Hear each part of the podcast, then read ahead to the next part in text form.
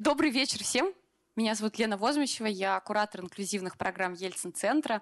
Спасибо большое, что несмотря на смог и, в общем, всякие другие препятствия, которые могут поджидать вас на улице, э, в общем, во вторник в 7 часов вечера, это я имею в виду пробки, э, все-таки добрались.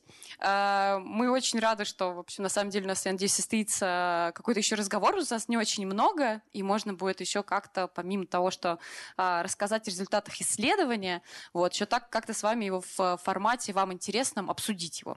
А, мероприятие сегодняшнее у нас проходит в рамках недели невидимой инвалидности. Наверняка вы раньше не слышали такого словосочетания. А, вообще во всем мире она проходит уже 7 лет восьмой год. Ее проводит Invisible Disability Association. И, собственно, что такое вообще невидимая инвалидность? Это такая метафора, на самом деле, да, то есть это не какой-то медицинский термин. Это метафора, которая описывает, вернее, такие состояния, которые незаметны а, людям а, с первого взгляда, но действительно серьезно влияют, значительно влияют на образ жизни человека. Да, и это могут быть самые разные болезни. Вот диабет – это очень яркий пример такой invisible disability, невидимой инвалидности. Мы хотим снять вообще табу с э, этих слов, да, со слова инвалидность, например, или, а, опять же, да, с того, что нам нужно, приходится часто скрывать при трудоустройстве, например, или когда мы а, поступаем а, учиться в университет, мы ну, предпочитаем какие-то такие нюансы опустить, потому что боимся подвергнуться какой-то дискриминации. Вот нам кажется, публичный разговор об этом, да, публичный разговор о том, кто мы есть, чем мы живем, что влияет на наш образ жизни, это самый лучший такой фактор борьбы с стигмой, предрассудками и вот опять же дискриминацией информация, которую я сказала. Вот, поэтому э, сегодня мы поговорим про диабет, вернее, говорить буду не я. А, начнет разговор Елизавета Чкрыжова, а, она куратор программы «Города побеждают диабет в России». Это глобальная программа, которая действует по всему миру, а, но, собственно, она об этом подробнее расскажет. О результатах исследований в России как раз-таки расскажет Михаил Алексеевский, а, цен, э, руководитель Центра городской антропологии КБ «Стрелка». Вот. Спасибо еще раз, что присоединились к нам. В конце будет возможность задать задавать вопросы. А сейчас э, передаем микрофон с удовольствием нашим спикерам. Большое спасибо. А, действительно, а, меня зовут Елизавета Чекражова, я а, работаю в компании Novo Nordisk и курирую программу «Города побеждают диабет» в России. Я начну так немножко, может быть, издалека, дам контекст перед выступлением Михаила. И, собственно, издалека это от э, хронических неинфекционных заболеваний. Э, диабет является одним из наиболее распространенных э, хронических неинфекционных заболеваний. И, э, собственно, это причина, по которой мы, казалось бы, в эпоху пандемии COVID э, имеем полное право фокусироваться именно на этом заболевании, э, наряду с другими довольно Э, известными на слуху заболеваниями, такими как онкология, сердечно-сосудистые заболевания и респираторные заболевания. И вот э, это данные за 2018 год, который предоставила ВОЗ, э, и стоило бы ожидать, что с появлением ковида как-то это процентное соотношение изменится, но на самом деле не намного. То есть все равно неинфекционные хронические заболевания будут оставаться главной причиной смерти людей во всем мире. А, и фокусируемся мы на диабете, потому что на самом деле а, диабет – это первое а, такое вот хроническое заболевание, которое даже ООН было признано по факту пандемии. Есть резолюция ООН, в которой они заявляют, что диабет – это пандемия. А других хронических неинфекционных заболеваний такого термина нету, поэтому мы с полной уверенностью можем об этом говорить. И вот вы видите график, собственно, сейчас, на данный момент, по всему миру 463 миллиона человек имеют диагноз диабет. А, это данные за 2017 год, сейчас их уже побольше. И если вы проследите за красной линией, мы увидим, что по оценкам ВОЗ в 2045 году это уже будет 730 а, миллионов человек, и это уже будет почти 12% всего взрослого населения. Ну, огромные цифры. А, как бы не бить тревогу довольно странно. При этом, как раз вот об этом а, будет говорить Михаил, диабет такое заболевание, которое отчасти остается в тени по сравнению с другими. Оно может быть менее драматичным для кого-то, менее в фокусе СМИ и так далее. А, но есть, так скажем, и хороший прогноз. Это нижняя линия, где мы видим, что по прогнозам экспертов все-таки есть шанс сдержать вот эту вот пандемию диабета, если будут предприняты определенные действия со стороны преимущественно властей и а, систем здравоохранения. Но тут, наверное, стоит сразу обозначить терминологию. Да? Я думаю, вы все знаете, что есть э, диабеты разных типов. Основные – это первый и второй. И в процентном соотношении первый диабет – это около 5% всех больных диабетом, а 95% – это диабет второго типа. А, поэтому, конечно, вот этот вот рост, э, прирост, который мы видим, он преимущественно приходится именно на диабет второго типа. А, поэтому в 2014 году была запущена а, такая международная программа Cities Changing Diabetes. Мы ее перевели как «Города побеждают диабет». И ее основателями стали компания Novo Nordisk, э, University College London в качестве главных академических э, лидеров исследования, которые проводятся, в том числе о котором сегодня вы услышите. А, и а, диабетический центр Стена в Копенгагене – это один из передовых а, медицинских центров, который занимается и профилактикой диабета, и лечением диабета, и всем, что связано с эндокринологическими заболеваниями. И позже присоединились организации C40, это организация, занимающаяся проблемами экологического кризиса, и фонд ИТ, который занимается продовольственными системами. Ну, такая довольно разнообразная публика, и на глобальном уровне а, как раз это основные партнеры. Но, конечно, поскольку в фокусе у нас города, города все разные, есть и локальные партнеры. И уже с 2014 года 39 городов присоединились к программе. География очень обширная. Собственно, а в чем причина того, что различные города решают попробовать себя в этой программе, а, инициировать программу «Города побеждают диабет». А, объяснение, с одной стороны, простое, с другой стороны, немножко, а, может быть, неочевидное. Дело в том, что именно локальные особенности каждого города влияют на то, как протекает диабет или на то, как он появляется. Вот об этом мы сегодня услышим побольше. И как раз в фокусе программы а, факторы среды. Вот это вот очень важное на самом деле а, изображение. А, мы знаем, что есть факторы риска, которые обусловлены биологией. То есть, например, в случае с диабетом второго типа это возраст, это генетическая предрасположенность, да, ну, если ваши родственники имеют диабет второго типа, вполне возможно, что вы тоже его будете иметь. И индекс массы тела и некоторые другие. И э, эти биологические факторы риска очень хорошо изучены, потому что их изучают уже по факту уже сто лет. Э, этим занимаются врачи, они достигли определенных успехов в этом. И, грубо говоря, если мы возьмем ну, в вакууме э, одинаковых с точки зрения биологии людей из города Хьюстон и из города Екатеринбург, то лечить их будут примерно одинаково. Но мы живем не в вакууме, мы живем в обществе, и э, поэтому есть факторы среды, которые влияют на то, как а, человек с диагнозом или еще не имея его живет, и какие он испытывает барьеры. И как раз эти барьеры зачастую связаны со средой, в которой он живет. То есть это внешние э, факторы риска. А вы видите только некоторые из них. Эти факторы риска, эти, факторы, эти барьеры были установлены в ходе глобального исследования, как раз с партнерами, которые вы видели ранее, на первых пяти городах. И сейчас мы условно используем такие группы э, факторов риска для э, изучения их в каждом городе, где проходят исследования. А они разительно отличаются, естественно. А, и, собственно, в Москве в этом году было запущено, а, была запущена программа «Города побеждают диабет». А, Москва стала первым российским городом, который присоединился. А, и партнерами стали КБ «Стрелка», естественно, которая проводит исследования в рамках этой программы, а, Молодежный совет при Департаменте здравоохранения Москвы, а, пациентская организация, диабетическая Московская ассоциация, медицинская секция Московской диабетической ассоциации, которую возглавляет главный врач-эндокринолог Москвы, профессор Анциферов, а, а также Московский урбанистический форум. И вот как раз в рамках этого проекта в Москве у нас стартовало исследование, которое лидирует КБ «Стрелка», и Михаил с радостью вам об этом расскажет. Спасибо.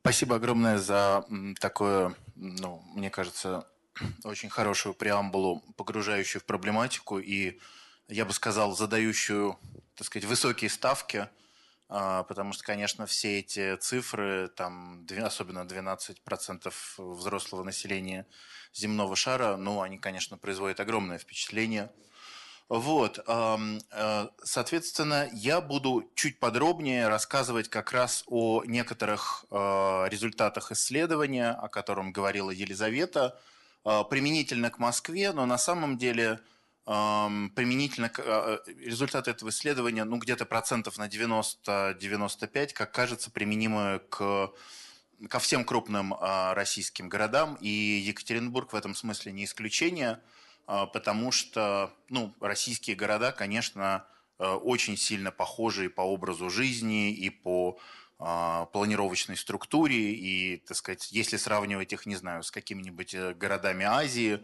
не знаю, Токио или Шанхаем, то, конечно, так сказать, разница будет очень, очень серьезная. Вот, я, наверное, продолжу э, с того момента, о котором, так, да, э, с которого, на котором остановилась как раз Елизавета. И, может быть, чуть подробнее расскажу о том, э, почему все-таки э, важно сравнивать разные города. Вот здесь вы видите вот ту, ту, ту самую карту, на ней указаны конкретные города. 37 городов, 38-м городом стала Москва. И здесь вы видите в другой части слайда основные а, этапы исследования. Собственно, вот эта вот международная программа, она состоит по большому счету из двух а, ключевых а, частей. Первое – это оценка факторов уязвимости, то есть это выявление тех самых факторов, которые оказывают влияние, с одной стороны, на риски возникновения диабета, с другой стороны, на тяжесть его протекания в ситуации, когда мы имеем дело уже с э, людьми, которые имеют эту болезнь. А, то есть первая наша задача – это понять, э, какие вообще факторы в российских городах, причем речь идет не только о городской среде, но и вообще шире об образе жизни, о способах общения, о способах перемещения по городу, о том, что мы делаем в городах. А, что из этого оказывает влияние на диабет – и э, вторая часть программы – это приоритизация факторов уязвимости, то есть попытка разобраться на самом деле, э, какие из вот этих вот длинного списка факторов э, на что влияет, на какую аудиторию, так сказать, что более важно, что менее важно, чтобы можно было более четко сконцентрироваться на, собственно, попытке решить проблемы. Собственно, мой доклад э, имеет подзаголовок «Влияние городов на развитие диабета», но на самом деле э, не менее важно подумать, можем ли мы повлиять на города, чтобы изменить ситуацию к лучшему. Потому что мы понимаем, что, э, ну, скажем, есть программа развития, э, ну, так сказать, доступной городской среды, когда делают, например, пандусы для маломобильных групп а, жителей.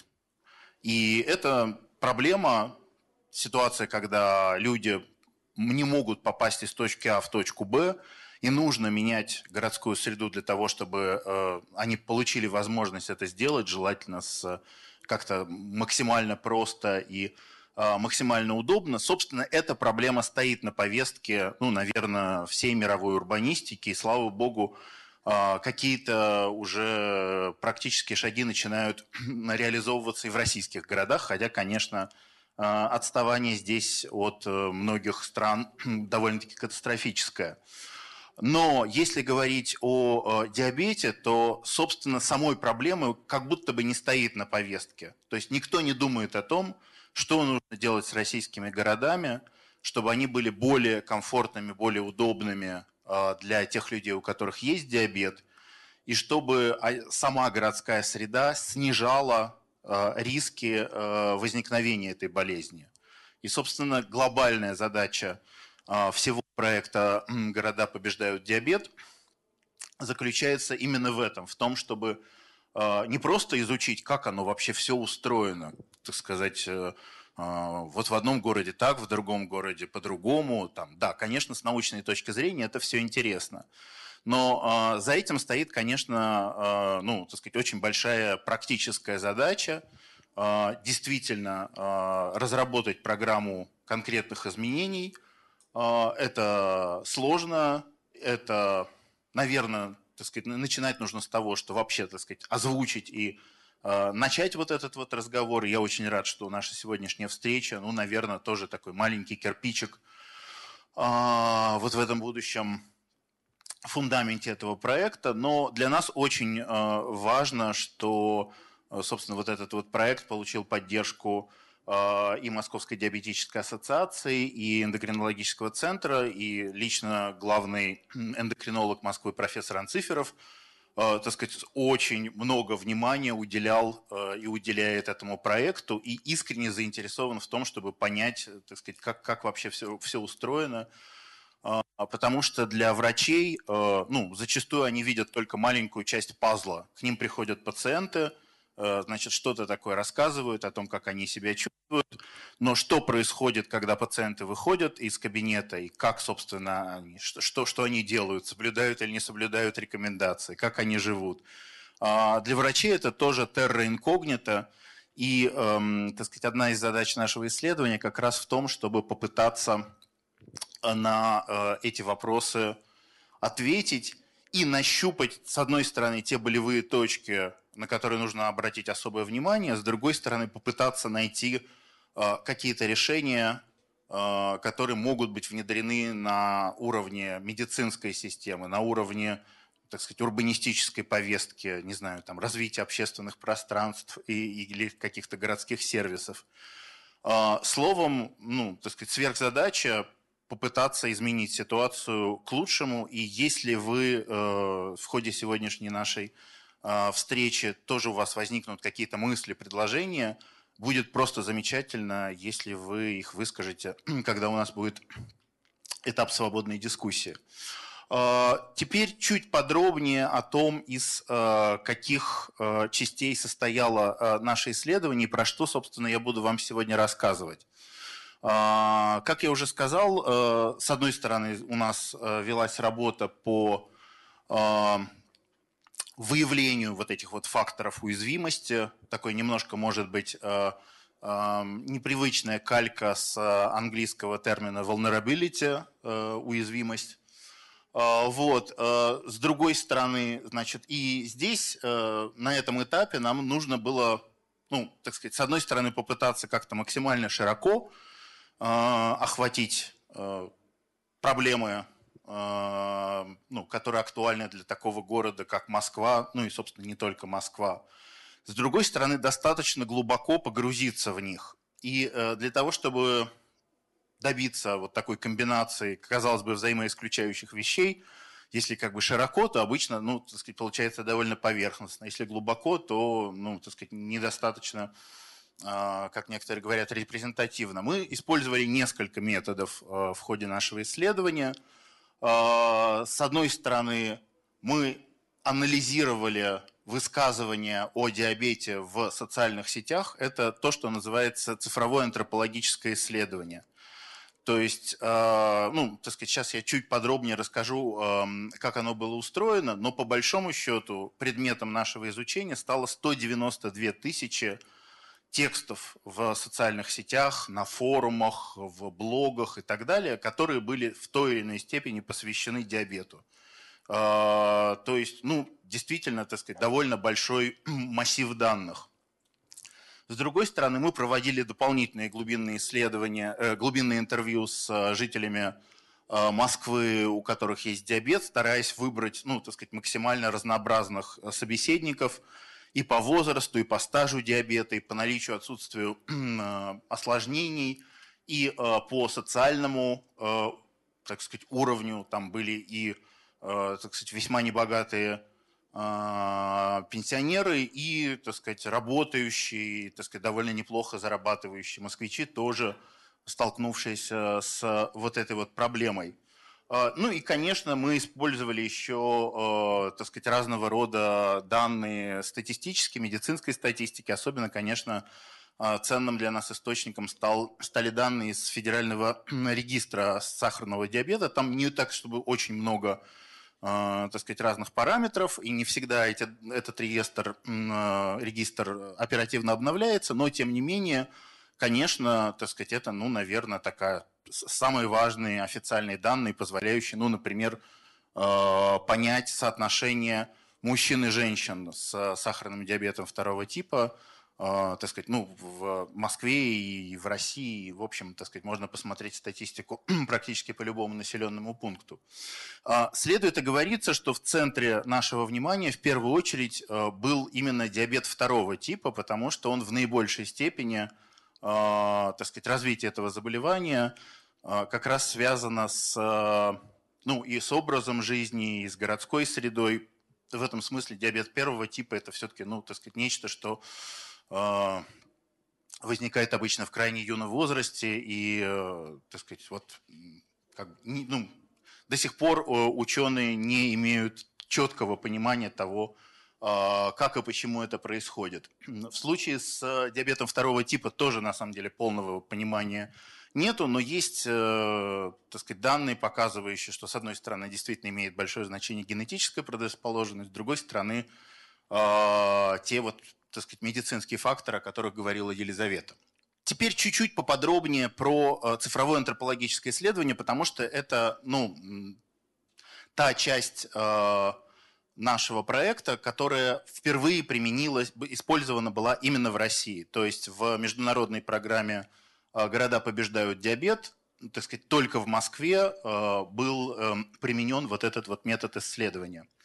А, почему нам казалось очень важным действительно вот таким широким, широким бреднем вытащить вот все эти тексты, посвященные диабету или где упоминается диабет, и как-то их проанализировать. Ведь есть распространенное мнение, что интернет – это большая помойка, и, так сказать, многие люди, у которых есть диабет, то, собственно, там не сидят на каких-то этих форумах, это все не обсуждают. А, но, тем не менее, с одной стороны, на самом деле, вот э, то, что это, с одной стороны, большая помойка, знаете, эм, э, например, для археологов помойка – это один из самых вообще, ну, так сказать, древняя помойка, один из самых ценных э, источников информации, потому что, так сказать, по ней, потому что выбрасывают, какой мусор выбрасывают, можно, так сказать, очень много понять про жизнь там, древних, древних обществ, которые они изучают.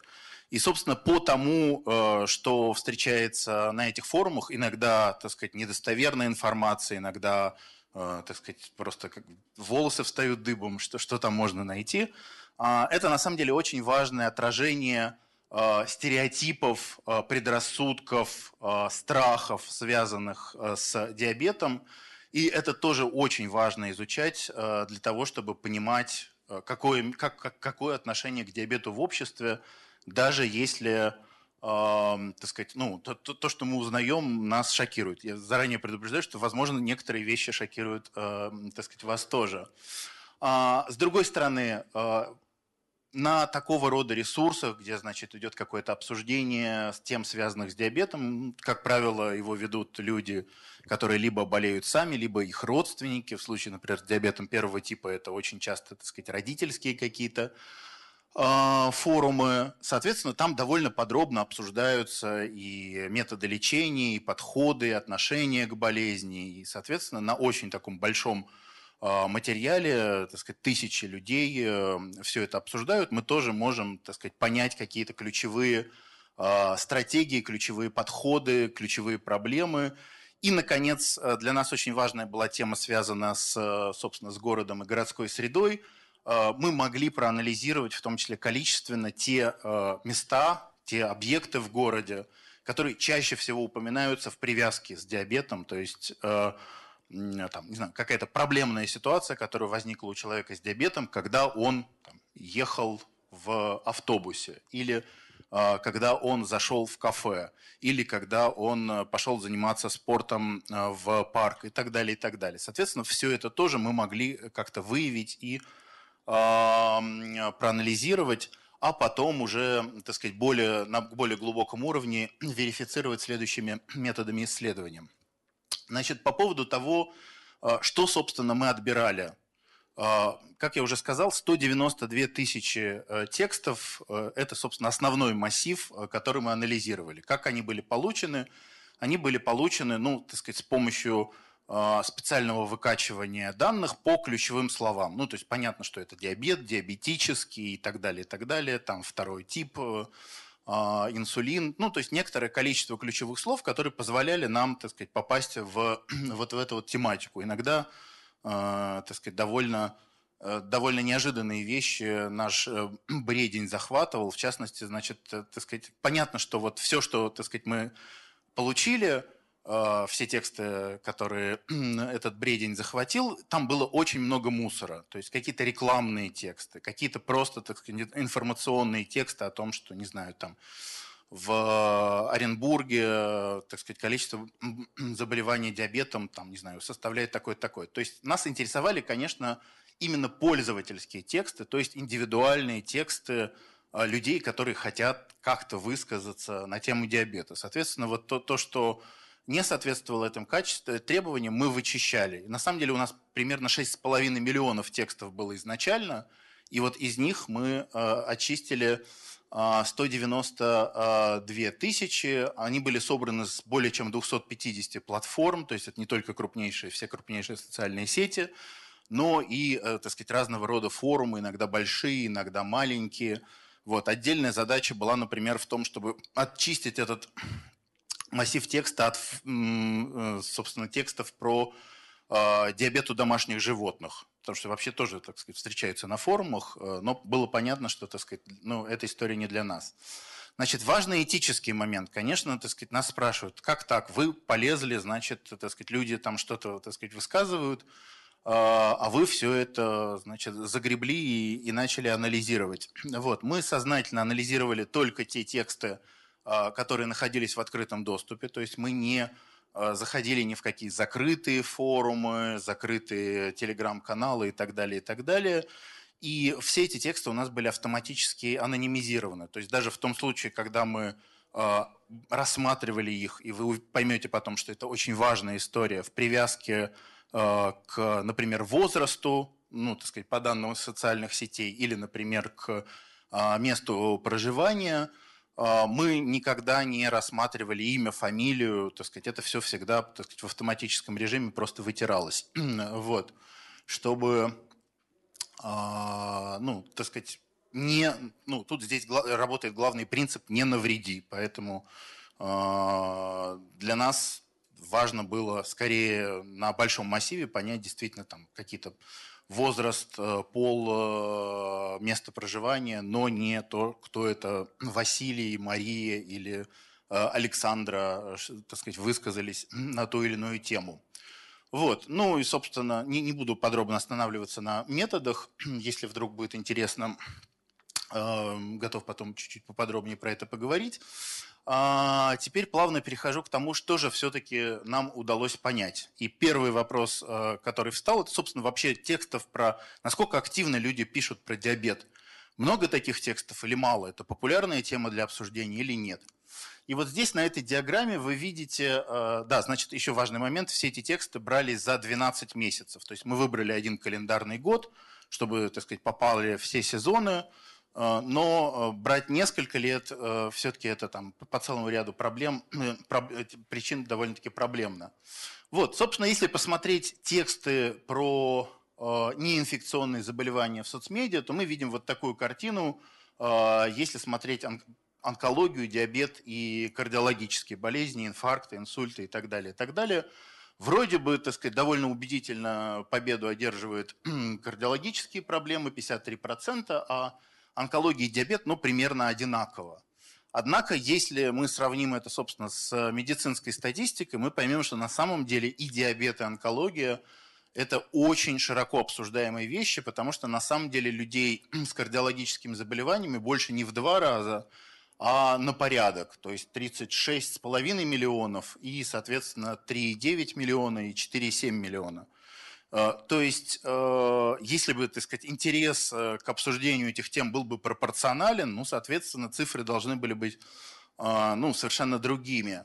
То есть мы видим, что как раз сердечно-сосудистые заболевания так сказать, недостаточно, видимо, активно обсуждаются в интернете, а и онкология, и диабет – это, так сказать, очень важная тема для обсуждения. И если посмотреть на то, как распределяется эта активность по трем основным социальным сетям, то мы видим ну, довольно, так сказать, интересную картину, что, конечно, самый популярный а, сетью в целом является ВКонтакте. Это совершенно нормально, потому что а, в целом в России это самая популярная сеть с самым широким покрытием.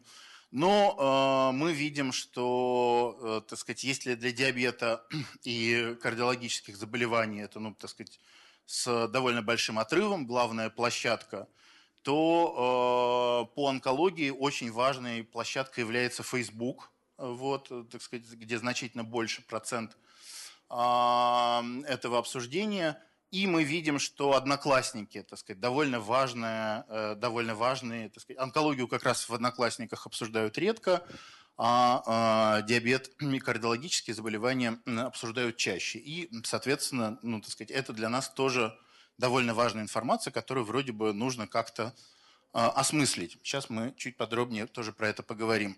Если говорить об отношении, о некоторой а, эмоциональной окраски этих текстов.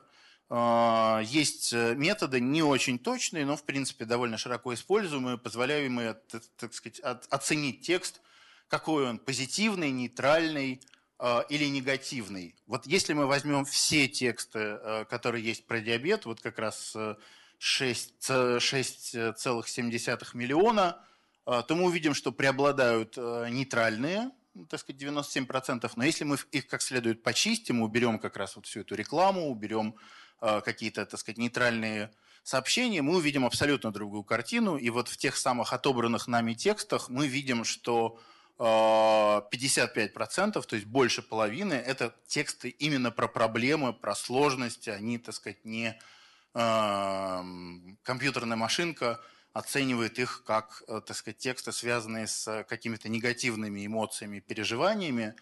И это тоже, так сказать, для нас очень важный показатель. Это значит, что диабет в интернете обсуждается не просто, значит, так сказать, как, как, каким-то образом, а в первую очередь через призму э, тех проблем, с которыми сталкиваются люди с этим заболеванием и их э, близкие.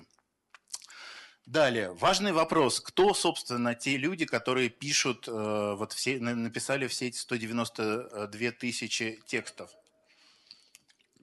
На первый взгляд кажется, что, наверное, в первую очередь все эти тексты должны писать те люди, у которых есть диабет.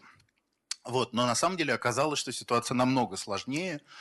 Э, и э, про диабет пишут самые разные э, пользователи. Это и такие пользователи, я бы сказал, профессионального характера, собственно, врачи э, и другие медицинские специалисты. Э, про диабет часто пишут э, коммерческие диетологи, тренеры, и тоже, так сказать, та информация, которую они пишут, ну, с одной стороны, среди попадаются, так сказать, вполне полезные и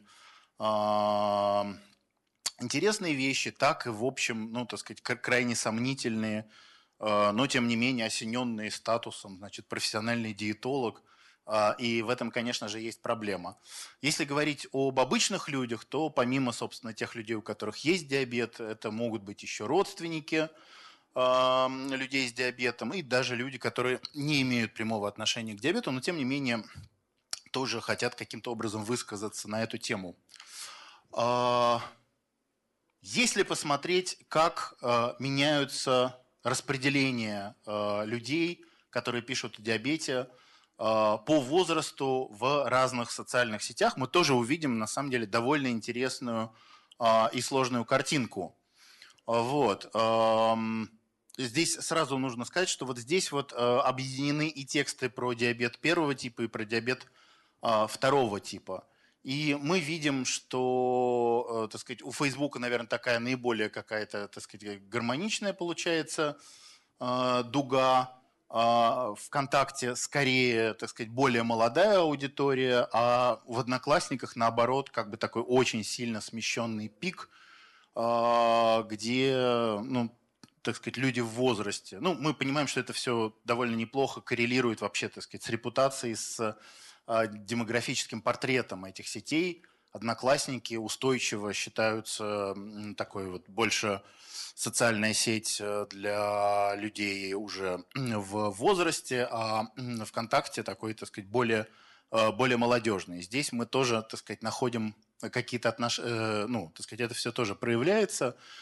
Почему это для нас важно и какую, собственно, практическую пользу может дать вот, вот эта вот диаграмма? То, что э, если мы хотим делать какую-то информационную кампанию, а, связанную с диабетом, которая должна попасть в соответствующую целевую аудиторию, нужно понимать, что для диабета второго типа без одноклассников, ну, это будет очень странно. И надо сказать, что вот, вот в этот момент э, наши коллеги из э, эндокринологического диспансера, которые как раз, так сказать, очень активно ну, там, работают э, с ВКонтакте, Э, довольно активно с одноклассниками, они прям, так сказать, сразу сделали пометку, так, нужно срочно начать работать, вернее, не с одноклассниками, а с Фейсбуком, надо срочно начать работать а, с одноклассниками. Так сказать, тоже вот какое-то первая практическая польза от исследований, мы понимаем основные каналы, кого, где, а, какую аудиторию а, мы можем найти. А теперь а, чуть более сложная история про то, собственно, кто, кто эти люди, которые пишут вот, вот в разных э, социальных сетях? Мы видим, что э, очень большой перекос идет в сторону женщин. То есть мужчины в, про диабет в э, интернет-пространстве пишут очень мало. Вот, э, причем, ну, так сказать, в случае с диабетом второго типа ситуация прям совсем суровая – 82% э, текстов написаны женщинами, и лишь 18% написаны мужчинами. В принципе, если сравнить это с данными э, как раз Федерального регистра сахарного диабета, то в нем тоже, в принципе, женщин больше, э, чем мужчин. Надо сказать, что мы консультировались на эту тему с ну, учеными-эндокринологами, Э, просили их это как-то прокомментировать, и они сказали, что если говорить про данные регистра, то там две ключевые проблемы. Э, первая проблема – это просто, э, так сказать, почему, почему женщин больше? Не потому, что они более уязвимы, и, так сказать, их больше поражает диабет, а потому что они на самом деле дольше живут. То есть многие мужчины, у которых мог бы появиться диабет, они просто не доживают до этого момента, так сказать, потому что все мы знаем, что продолжительность жизни мужчин в России – довольно-таки заметно меньше. И э, вторая проблема связана с выявляемостью. Вообще, в принципе, так сказать, есть, э, проводилось в России исследование, э, посвященное диабету, когда просто вот в разных населенных пунктах просто прохожих ловили, э, значит, ну там по, по буквально-таки всех подряд и э, просили сделать э, тест, э, собственно, на сахар – и э, ну, потом, собственно, фиксировали, есть у них диабет, нет диабета, и спрашивали, так сказать, знают они о том, что у них диабет или нет.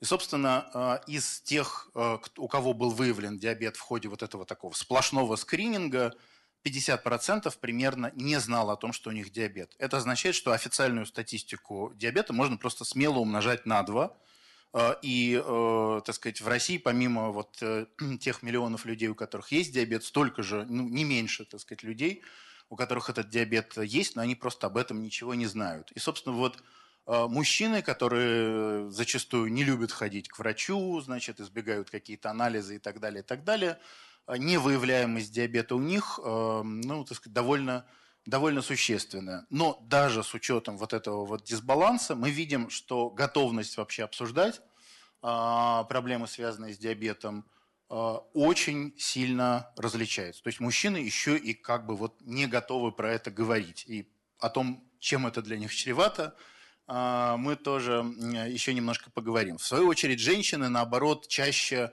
так сказать, и не только про свои проблемы говорят, но и понятно, что если это, там, скажем, диабет, у ребенка, диабет первого типа у ребенка, то э, именно мать, как правило, так сказать, активнее всего так сказать, обсуждает, э, решает какие-то вопросы, связанные с лечением, поиском врачей и так далее, и так далее. Вот. Ну и, собственно, дисбаланс, связанный тоже с ну, как бы возрастом, в принципе, ну, скорее понятен, что диабет второго типа, конечно, куда более, так сказать, возрастная болезнь, и поэтому нет ничего удивительного в том, что и пользователи более старшего возраста, собственно, ее обсуждают. Но э, интересный момент, который э, вскрылся в ходе этого исследования, э, был связан взаимоотношением э, между э, людьми, у которых диабет первого типа, ну и родственниками этих людей, и диабет второго типа. То есть, с одной стороны, оказалось, что они ну, используют зачастую те же самые площадки для обсуждения, те же самые форумы и так далее, и так далее, но ведут себя там сильно по-разному. То есть э, для диабета первого типа характерна очень такая, э, скажем, вот вы видели, что значит некоторые тексты, э, часть текстов э, про диабет, она позитивно окрашена и может возникнуть, что, что это за нелепость, как может быть тексты про диабет позитивно окрашены. Но на самом деле окрашены они не только в том, что не с той, с той точки зрения, что диабет это хорошо, а э, с той точки зрения, что это тексты про успешное преодоление диабета. И именно эти тексты очень характерны для так сказать, людей с диабетом первого типа. Более того, существует даже какое-то количество блогеров, особенно в Инстаграме. Вообще, кстати, Инстаграм в этом смысле оказался очень такой важной социальной сетью э, именно для а, людей с диабетом первого типа, э, который, ну, так сказать, люди, у которых э, есть диабет первого типа, рассказывают о том, как они преодолевают э, проблемы, связанные со своей болезнью.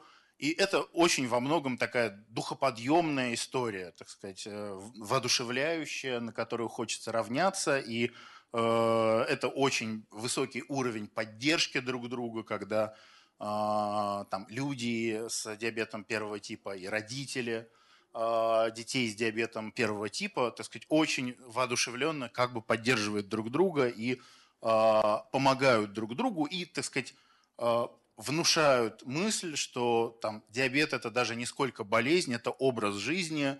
Э, так сказать, в этой среде довольно часто такая вот языковая даже языковая, свой языковой так, жаргон появляется – а, диалюди, диадети. А, есть такое табуирование слова диабетик, которое считается таким, ну, немножечко а, неприличным и таким вот, ну, не оскорбительным, но, так сказать, то, что называется стигматизирующим. Вот. Что происходит на этом фоне с людьми, у которых диабет второго типа? Зачастую они не участвуют во всей этой, так сказать, позитивной истории. Их тексты куда более сдержанные. А, во многом это связано со стигмой, а, связанной, в свою очередь, связанной с а, ну, происхождением диабета, появлением диабета. Из-за того, что факторами, которые влияют на развитие диабета второго типа, является там индекс массы тела повышенный, недостаточная физическая активность, проблемы с питанием – довольно часто люди с диабетом второго типа сталкиваются с обвинениями в том, что они сами виноваты в том, что у них возникло такое заболевание. Из раздела там меньше жрать надо было или там нужно было заниматься спортом и так далее, и так далее. Любопытно, что когда мы э, в, одном из, э, в одной из статей как раз немножко рассказывали про промежуточные Э, результаты нашего исследования как раз отдельно выделяли вот эту проблему, связанную со стигматизацией людей с диабетом второго типа. Э, значит, э, мы выложили ее значит, в наших социальных сетях, у нас появился комментарий из раздела «Какая такая стигматизация? Жрать меньше надо». Вот, ну то есть просто вот змея укусила себя за хвост, то есть стигматизация проявляется в обсуждении стигматизации. Вот, и, к сожалению, иногда, э, так сказать, подобные, э, ну, так сказать, резкие высказывания встречаются и со стороны э, людей с диабетом первого типа, которые говорят, что вот, ну, нам как бы вот эта болезнь, вот, так сказать, вот так, так вот по независящим от нас причинам у нас появилась, а вы-то могли бы как-то и по-другому себя вести. И это все открывает очень важную, очень сложную проблему, а, связанную с готовностью говорить и обсуждать э, свою болезнь. И в этом смысле показательно, что пока нету ни одного э, блогера, э, если блогеры с диабетом первого типа, которые, значит, рассказывают про успешное преодоление болезни, ну, уже какое-то большое количество, пока нет ни одного блогера с диабетом второго типа, который бы, так сказать, был бы вот такой ролевой моделью и рассказывал бы. Это, ну, видимо, люди не готовы. Там понятно, что есть еще и возрастной фактор, потому что, конечно, в целом люди с диабетом второго типа, ну, так сказать, они для них эта блогерская культура чуть менее знакома, чем а, для молодежи с диабетом первого типа. И даже с поправкой на это, это, так сказать, очень показательная история. И, в общем, наверное, если бы в России появился бы смелый а, блогер с диабетом второго типа, который, не знаю, завел бы Инстаграм и, значит, подробно рассказывал бы о том, как, как он так сказать, справляется со своей болезнью, а, это на самом деле было бы очень полезно вообще в целом а, для ну, российского сообщества а, людей с диабетом. И мы плавно переходим в историю про мракобесие. Значит, я говорил о том, что в интернете действительно, так сказать, можно найти очень много самых разных, так сказать, вещей, самой разной информации, в том числе, прям, так сказать, не то что непроверенный, а прямо вот таки ложный. Вот. И если посмотреть, например, на тексты, так сказать, выделить в отдельную группу э, тексты, которые посвящены как раз обсуждению того, почему возникает диабет. Напоминаю, что так сказать, с медицинской точки зрения стопроцентно правильного ответа нету, но э, так сказать, есть некоторые факторы. Вот, э, там, в том числе генетические и связанные с образом жизни. Здесь мы видим, э, ну, э, так сказать, том числе и какие-то совершенно э, дикие вещи, например, представление о заразности диабета или э, о том, что диабет может стать результатом порчи магической. Э, вот, э, там очень популярное представление о том, что диабет является результатом стресса. Надо сказать, что э, при том, что многие считают, что это, так сказать, и с медицинской точки зрения это тоже подтверждается, а, наши медицинские консультанты говорили о том, что это довольно сомнительная гипотеза, и связь между стрессом и а, развитием диабета научно, а, в общем-то, не доказана. Ну, если посмотреть на то, как распределяются эти факторы в Москве и в ну, так сказать, других городах за пределами Москвы, ну, вот какие-то вещи прям бросаются в глаза. Ну, например, Понятно, что это, так сказать, так как исследование происходило как раз в разгар э, пандемии коронавируса, э, представление о том, что диабет может появиться в связи с вакцинацией, ну, вообще пугающая цифра, что 5,1, а, так сказать, ну, не жители России, но жители России, обсуждающих, так сказать, эту тему, ну, это как-то, так сказать, очень много. Вот. Да, зато, кстати, стресс, э, так сказать, мало и там, и там. Ну, стресс обычно воспринимается как такой вспомогательный фактор. Вот. А, ну, вообще, кстати, мы видим, что а, Москва как-то более сдержана, так сказать, у них как-то, так сказать, меньше гипотез, а вот за пределами Москвы прям, так сказать, много всего. Вот. И понятно, что понимание того, так сказать, э, что в головах у людей, которые, значит, думают о том, что диабет заразен и так далее, и так далее, все это Э, очень важный звоночек в пользу того, что кажется с информированием людей, э, так сказать, про то, что это за болезни, ну, э, надо еще поработать. Вот показательно, кстати, что, я не знаю, там в каких-нибудь э, фильмах очень часто встречаются герои, у которых астма, видимо, потому что вот этот ингалятор очень такой кинематографическая история. Но вот, например, ни одного блокбастера про героя, у которого был бы диабет, в общем-то, нету. А вообще, может быть, было бы полезно, если бы такой фильм появился. Ну да, про, кстати, действительно, в этом смысле, если и есть, то именно про диабет первого типа. Э, что тоже, опять же, таки показательно, когда мы говорим про вот эту вот стигму и то, что, так сказать, э, диабет второго типа – это то, о чем как будто бы, так сказать, не, не очень прилично говорить. Вот, забегая вперед, могу сказать, что когда мы начали проводить э, исследования про, ну, собственно, вот эти вот интервью, мы тоже у всех э, спрашивали о том, насколько широко вы рассказываете о своем диабете, так сказать, это только близкие родственники, или, например, если к вам подошел официант в кафе, готовы ли вы ему сказать, извините, вот это я не могу заказывать, потому что у меня диабет и так далее. Или вы промолчите, или скажете, нет, спасибо, просто, так сказать, вот этого не нужно. И э, столкнулись, конечно, с тем, что там очень все бывает по-разному, но представление о том, что рассказывать про свой диабет неприлично, вот э, оно довольно популярно, особенно среди мужчин. Э, к вопросу, так сказать, про вот эту мужскую закрытость, мой любимый пример, вот один из э, наших э, собеседников, с кем мы разговаривали, это очень-очень богатый человек, которого у нас там был один из вопросов. Э, скажите, есть ли у вас дача? Мы, ну, я с ним разговариваю, говорю, скажите, а у вас есть дача? Он говорит, м-м, скажите, а вилла на Средиземном море считается? Я говорю, ну, ну да, наверное, считается. Вот, собственно, он, э, так сказать, как раз категорически был против того, чтобы рассказывать кому-то про свой диабет, хотя он, так сказать, ведет очень активную социальную жизнь, и наверняка э, такого рода проблемы возникают у него, так сказать, необходимость объясниться там с какими-то деловыми партнерами, почему он не все ест, э, возникает. Но он как бы произнес такую фразу, я считаю, что рассказывать про свой диабет, это все равно, что рассказывать про свою сексуальную ориентацию. Как бы я а если меня кто-то про это спросит, то, ну, не то чтобы он вообще боксом еще занимается, ну, в общем, так сказать, лучше не спрашивать.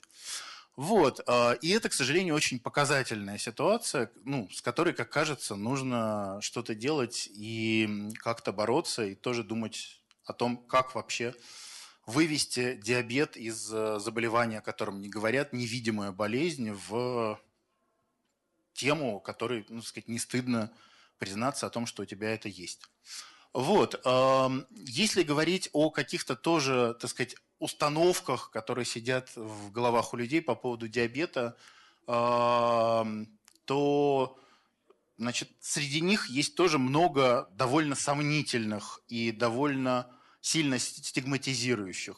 Это и либо вызывающих какие-то фобии. Это вообще страх, связанный с диабетом, что диабет – это приговор, что так сказать, диабет – это путь в могилу, что диабет это тебе обязательно ноги скоро отрежут и так далее, и так далее. Хотя ну, современная медицина позволяет э, так сказать, хорошо контролировать диабет и медицина, и э, устремление пациента. Обратная сторона – это представление о том, что диабет можно полностью вылечить. Это отдельная поляна, так сказать, на которой работает какое-то количество шарлатанов. Достаточно одной советской, э, и диабет уйдет навсегда. Значит, мы все понимаем, что такого, ну, такое не бывает. Так не бывает. Часто считается, что, так сказать, э, диабетом болеют те, кто за собой не следит, не ухаживает, и что это какая-то такая болезнь маргиналов. Это тоже еще один а, сюжет для стигматизации, что диабет ограничивает профессиональные возможности, поэтому очень часто люди на работе пытаются скрыть о том, что у них диабет, потому что им кажется, что это станет препятствием там, для карьерного роста или может вообще и уволить могут и так далее, и так далее. Все эти э, проблемы тоже очень ярко проявляются, когда мы смотрим э, вот эти вот тексты э, про, э, в, социальных сетях, касающиеся диабета.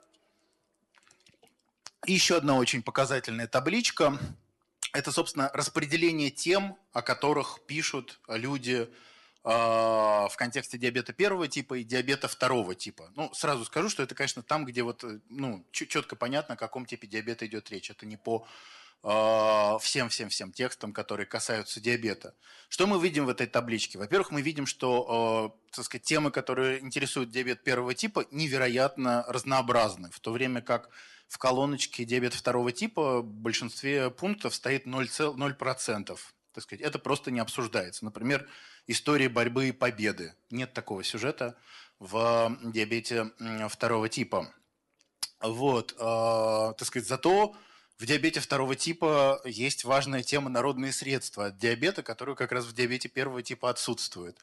Вот, мы видим, так сказать, гипертрофированную роль темы питания – которая, значит, очень активно, так сказать, обсуждается. Вот э, рецепты, что можно не здесь, что полезно, что вредно. При этом, э, конечно, так сказать, коллеги-эндокринологи, увидев эту табличку, схватились за голову, когда увидели, что спорт и физическая активность находятся в самом низу э, вот этого списка. Хотя, в общем-то, она, они должны были быть где-то вот рядышком с, питань, с питанием. Мы видим, что зачастую люди ну, так сказать, пытаются очень много, как бы, так сказать, рефлексировать по поводу своего питания, насколько, так сказать, успешно. Но вот физическая активность, которая очень важна при контроле за диабетом, у нас в российских городах ну, очень сильно недоиспользована. И э, если пытаться выделить какие-то барьеры, ключевые проблемы, которые мешают э, людям контролировать свой диабет, э, то мы увидим три, наверное, так сказать, основных э, направления. Это то, что связано с питанием. И, собственно, обсуждение вот этой темы питания, это не значит, что все люди, так сказать, рассказывают о том, как они успешно э, так сказать, с помощью диеты как, как-то там держат сахар под контролем. Зачастую это рефлексия по поводу того, что, значит, ни, ничего не получилось, или там я не могу отказаться от любимой еды. И э, в ходе как раз глубинных интервью мы столкнулись с тем, что, конечно, так сказать, режим питания, э, при том, что все про него говорят, полноценно его поддерживают и как-то, так сказать, э, системно подходят к этому, ну, прямо меньшинство. И, к сожалению, это одна из причин, по которой Э, очень часто, ну, так сказать, э, диабет продолжает развиваться даже после того, как вроде бы он выявлен э, и назначено лечение. А, история про физические нагрузки, к сожалению, часто идет в таком в партнерстве с темой о том, что так сказать, наоборот, при диабете лучше, так сказать, лишний раз не двигаться, и, конечно, какой спорт и так далее, и так далее. Хотя вообще, так сказать, по а, понятно, что это требует все консультации с врачом, но какие-то, так сказать, базовые виды физической нагрузки типа скандинавской ходьбы, а, ну, так сказать, обычно при диабете, если это не какая-то самая тяжелая запущенная стадия заболевания, конечно, так сказать, только приветствуется, но наоборот, зачастую люди начинают меньше двигаться, а, когда получают такой диагноз. Разумеется, это тоже, ну, очень-очень опасно и неправильно. Ну и э, истории про, так сказать, разного рода медицинские э, барьеры, это фобии, связанные с лекарствами, что значит лекарства все это химия, или что врачи, значит, им бы только, так сказать, эти лекарства назначить. Вот попытка как бы заменить это все на какие-то природные, естественные, э, народные средства – а, ну, так сказать, к сожалению, часто ну, ничего хорошего из этого не получается. Здесь мы тоже, так сказать, видим, что как, как эти барьеры э, статистически раскладываются. Э, и, наверное, последняя, ну, предпоследняя тема, про которую мы поговорим, это, так сказать, остро актуальная тема про диабет и пандемию коронавируса которые, так сказать, и не торопятся прекращаться, и, значит, снова сейчас, э, мне кажется, многие регионы России находятся на пороге ужесточения разного рода ограничений, так сказать, растут цифры. Мы смотрели 2020 а, год а, и конец 2019. Что мы видим? Вот мы видим, так сказать, сколько вообще появляется, так сказать, в среднем текстов про диабет. Мы видим, что вот в день диабета прям, так сказать, такой пик – очень активно это все обсуждается. И, наверное, это хорошо. Значит, э, действительно, День диабета вносит свой вклад в, так сказать, вот это вот снятие покровов невидимости вокруг э, этой болезни, и нужно как-то это развивать. И вот мы видим, что когда начинается, так сказать, вот этот вот режим нерабочих дней, э, всех сажают на карантин, довольно сильно растет количество текстов э, на эту тему, и, э, как правило, это такие, так сказать, довольно э, тревожные тексты, которые касаются ну, нескольких тем. С одной стороны, это повышенные риски протекания ковида для людей с сахарным диабетом, потому что это, так сказать, один из факторов риска при заболевании. Это очень болезненная тема, связанная с ограничением физической активности, когда люди не могли, там, ну, например, гулять или там, то заниматься той же самой скандинавской ходьбой. Это из-за закрытия больниц, отсутствие доступа к медицинским услугам, довольно тоже болезненно воспринято. Ну и, э, так сказать, другие сервисы, э, финансовую уязвимость для тех, кто работает. Э, мы видим, что, так сказать, это вот очень оказалось э, важное тема, которая, забегая опять же чуть-чуть вперед, э, сильно проявила себя, когда мы на следующем этапе проводили глубинные интервью. Э, очень многие э, люди с диабетом, отвечая на вопрос, собственно, как повлияла пандемия на их сахара, ну, так сказать, сказали, что у них произошло очень сильное ухудшение. Счастливым исключением оказались те, кто смог уехать на дачу и таким образом, так сказать, там повышенную активность иметь. А, немножко про вот эти вот дополнительные интервью о том, что мы смогли э, узнать, когда еще, собственно, поговорили э, с людьми, попытались чуть более подробно понять, а, что и как там устроено. А, Наверное, самая такая важная история, которую мы увидели, это два сценария, связанных с мотивацией лечения и взаимодействием с медицинской системой – более распространенный, к сожалению, сценарий – это такая довольно низкая мотивация, когда диагноз становится, а, ну, так сказать, неожиданностью, случайно, а, во время какого-нибудь анализа крови. Выявляется, что сахар повышенный, человека отправляют к эндокринологу, назначают лечение, дают какие-то рекомендации по питанию физической нагрузки, и дальше человек, ну, так сказать, минимально их соблюдает – а, и, ну, так сказать, как правило, все-таки медицинские препараты он э, принимает, но вот все остальные рекомендации, учитывая, что он чувствует себя нормально, болезнь никаким образом себя не, проявляет э, на, той, на этой стадии, а, все это часто приводит к тому, что через несколько лет человеку, значит, уже сталкивается с куда более серьезной ситуацией а, уже с какими-то осложнениями, и тогда, так сказать, хватаясь за голову, говорит, что же я, так сказать, раньше-то не, а, ну, несерьезно к этому относился. У нас было довольно много людей, с, в том числе с тяжелыми осложнениями, там, с, а, в том числе с ампутацией стопы и так далее, которые вот как бы задним умом говорили, что ах, так сказать, почему же я все это дело не соблюдал. К сожалению, этот сценарий во многом, опять же, связанный с тем, что люди не понимают, что, что такое диабет, чем он опасен и э, как, как его контролировать, он ну, является скорее базовым. Э, и э, одним из таких очень показательных маркеров следования этого сценария является невнимание к тому, э, какой врач осуществляет лечение. То есть, если человек просто ходит к так сказать, районному эндокринологу в поликлинику, с довольно большой вероятностью он пойдет вот по, по, по этому сценарию, что, конечно, так сказать, очень нехорошо.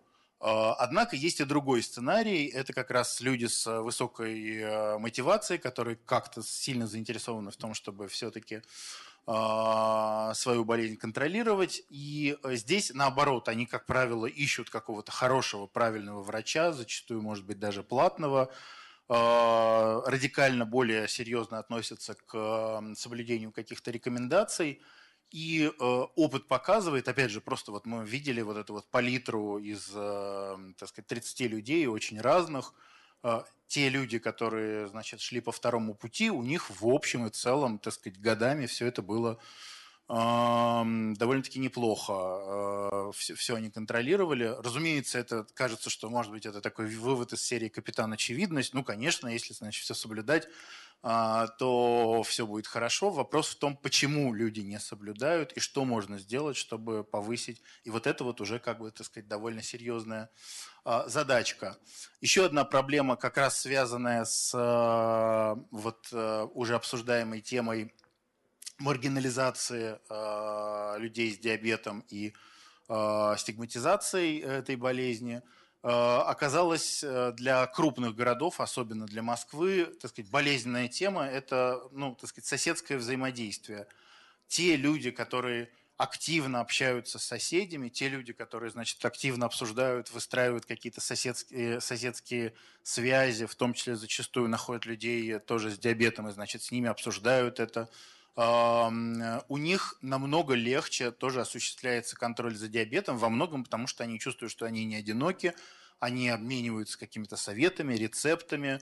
Очень э, позитивный опыт, можно сказать, э, имеет такая программа «Московское долголетие», социальная программа правительства Москвы, которая как раз людей пенсионного возраста объединяет, в том числе там, для занятий спортом, для каких-то совместных активностей и так далее. Вот сразу, как только нам попадались люди, которые участвовали в вот этом активном долголетии, прям вот все у них намного, намного лучше. И сразу, так сказать, мы думаем о том, ага, может быть, можно как-то интегрировать в эту историю про московское долголетие тему про диабеты на уровне э, просвещения и на уровне, может быть, какой-то специальной той же самой гимнастики, повышения двигательной активности.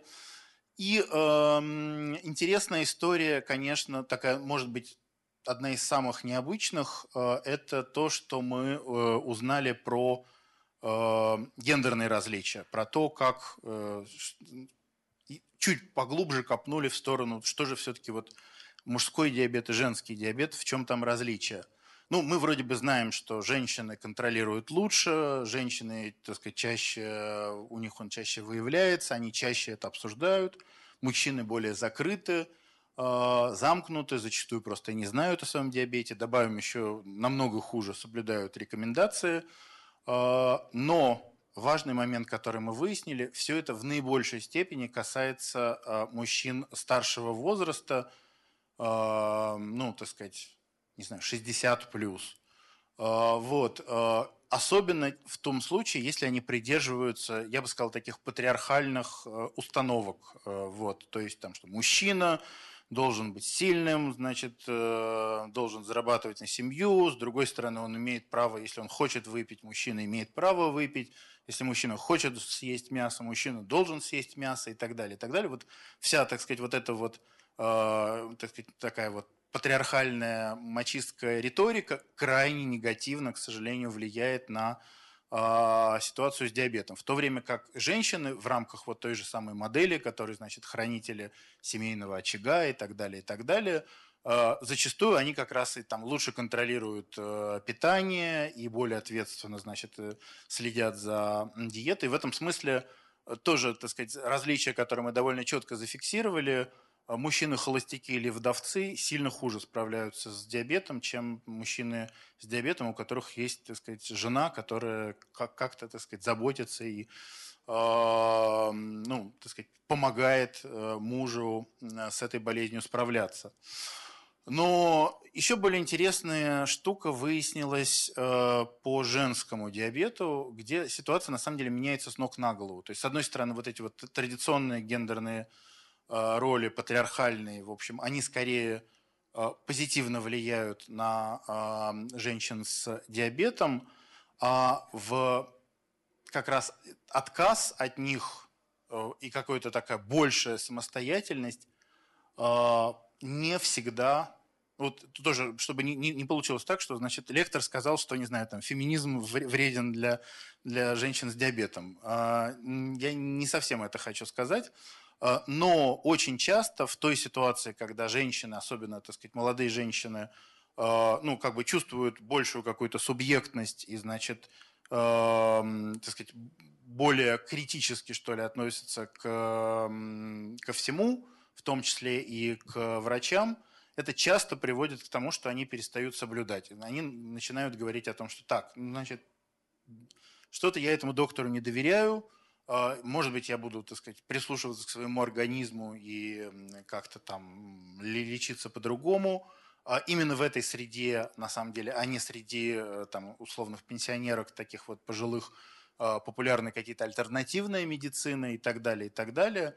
И это, ну, тоже какой-то, на самом деле, фактор риска. И если мы хотим, ну, так сказать, улучшать эту ситуацию, нужно думать над тем, как правильно выстраивать э, диалог на эту тему, потому что зачастую вот эта вот, так сказать, самостоятельность, я лучше знаю, мой организм лучше знает, что мне хорошо, что это плохо, э, ну, может довольно э, печально, так сказать, сказываться на развитии заболевания, в то время как вот мужчины, которые отказываются от вот этого вот мачизма в пользу того, что, значит, настоящий мужчина должен, не знаю, там, например, заниматься спортом, ходить в тренажерный зал – а, многие молодые мужчины лучше справляются с диабетом, если вот они идут по, а, по этой вот линии. Вот такой вот неожиданный результат а, получили мы в ходе исследования. Ну и, собственно, последнее, что я хотел сказать про как раз городскую среду и про то, как можно каким-то практическим образом попытаться а, улучшить города, сделать их более комфортными, провоцирующими на здоровье и так далее. С одной стороны, здесь мы видим, что какие-то вот, а, может быть, навязшие во многим в зубах истории про, не знаю, там, благоустройство, развитие общественных пространств, на самом деле, конечно, очень а, полезная вещь, для людей с сахарным диабетом, потому что это провоцирует э, там те же самые прогулки, дополнительную двигательную активность. Э, вот с уличными тренажерами там сложная история, так сказать, они немножко бестолково в этом смысле сделаны, там есть, есть что улучшать, но тоже, так сказать, возможность те, у кого нет денег на тренажерный зал, могут, так сказать, заниматься у себя во дворе. Это тоже, э, так сказать, безусловно, довольно хорошая и полезная история. С другой стороны, есть э, ну, довольно сильные проблемы, связанные с общественным питанием. Ну, например, такое довольно сильное преобладание фастфуда и разного рода неполезной еды э, в тех же самых парках, так сказать, довольно часто.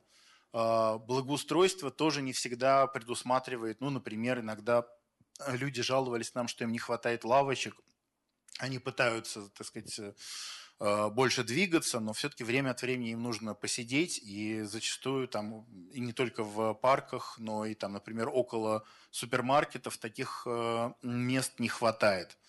Иногда какие-то э, темы, которые тоже проявлялись, для нас были сюрпризом. Ну, например, для инсулинозависимых людей с диабетом оказалась ну, довольно актуальная тема. Это утилизация медицинского мусора. Они э, боятся, что вот эти шприцы могут, там, не знаю, дети как-то найти, уколоться и так далее, и так далее. Вот они, есть запрос на то, чтобы как-то систематизировать это. Желательно, чтобы это еще было как-то с экологической точки зрения а, полезно. Темы, связанные с общественным транспортом, тоже, так сказать, очень четкая зависимость. Те люди, у которых есть личный автомобиль, у них, э, так сказать, транспортная, ну, э, двигательная активность э, сильно ниже, чем у тех, кто пользуется общественным транспортом, ну, не говоря уж о, так сказать, тех, кто как-то сознательно, специально ходит пешком, или там довольно популярная тема использовать шагомер и так далее, и так далее.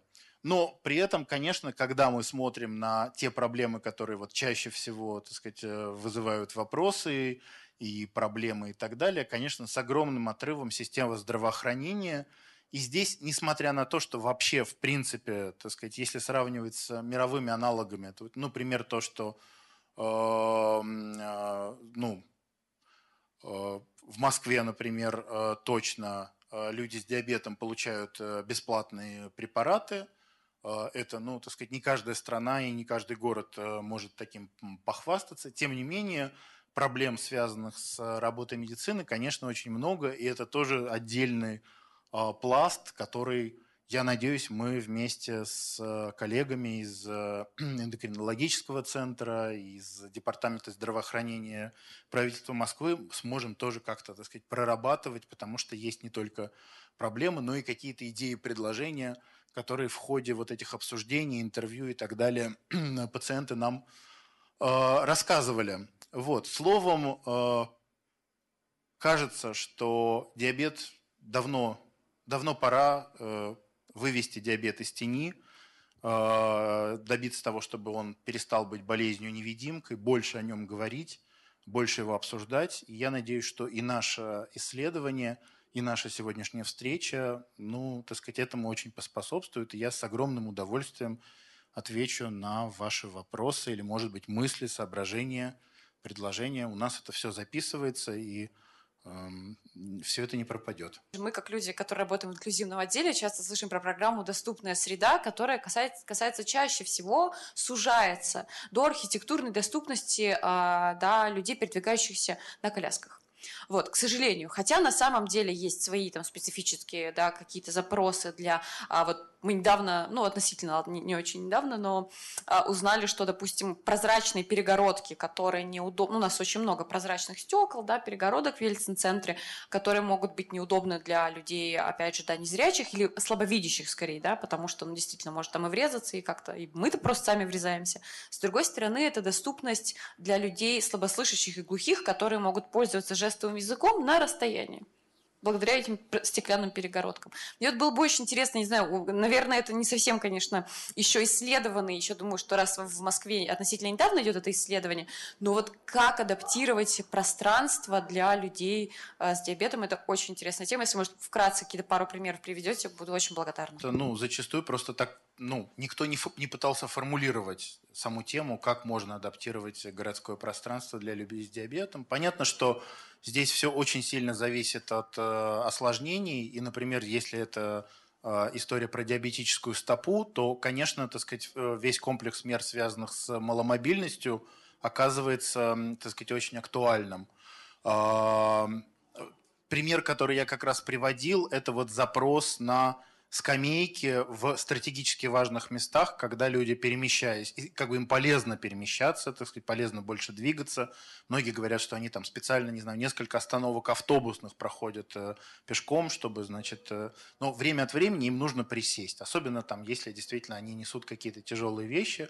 Э, зачастую у нас, э, ну, скамейки иногда бывают скамейки с видом на загазованное шоссе, как бы такие очень странное такое благоустройство, как бы сиди и дыши, значит, выхлопными газами. Вот. Какая-то, значит, система вот этих вот точек, которые должны быть на каком-то, так сказать, расстоянии э, друг от друга. Вот. Э, какие-то вещи связанные, ну, это, конечно, те, кто инсулинозависимый, есть запрос, например, на то, чтобы в меню ресторанов указывались хлебные единицы.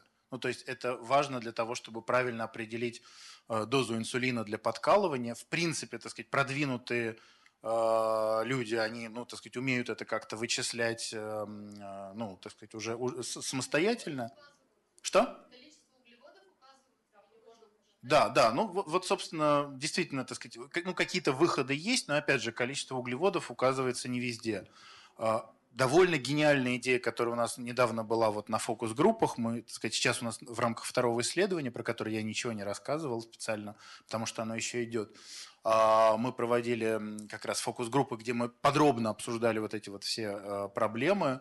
Было такое прекрасное абсолютно предложение – в интернет-магазинах продуктовых делать что-то типа фильтров. То есть, грубо говоря, в припрофиле ты указываешь, что у тебя там... Это, кстати, может быть не только диабет, это может быть какое-то другое заболевание, которое требует специфического питания.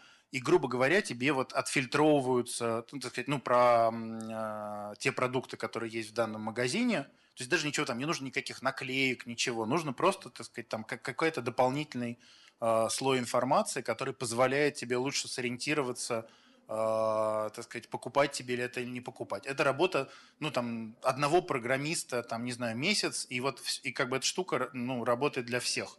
Такой, как бы, уже есть, да? Ну, вот мне кажется, что если есть, то не везде. Наверное, это какая-то отдельная, так сказать, история. А, ну, очень здорово, что она есть.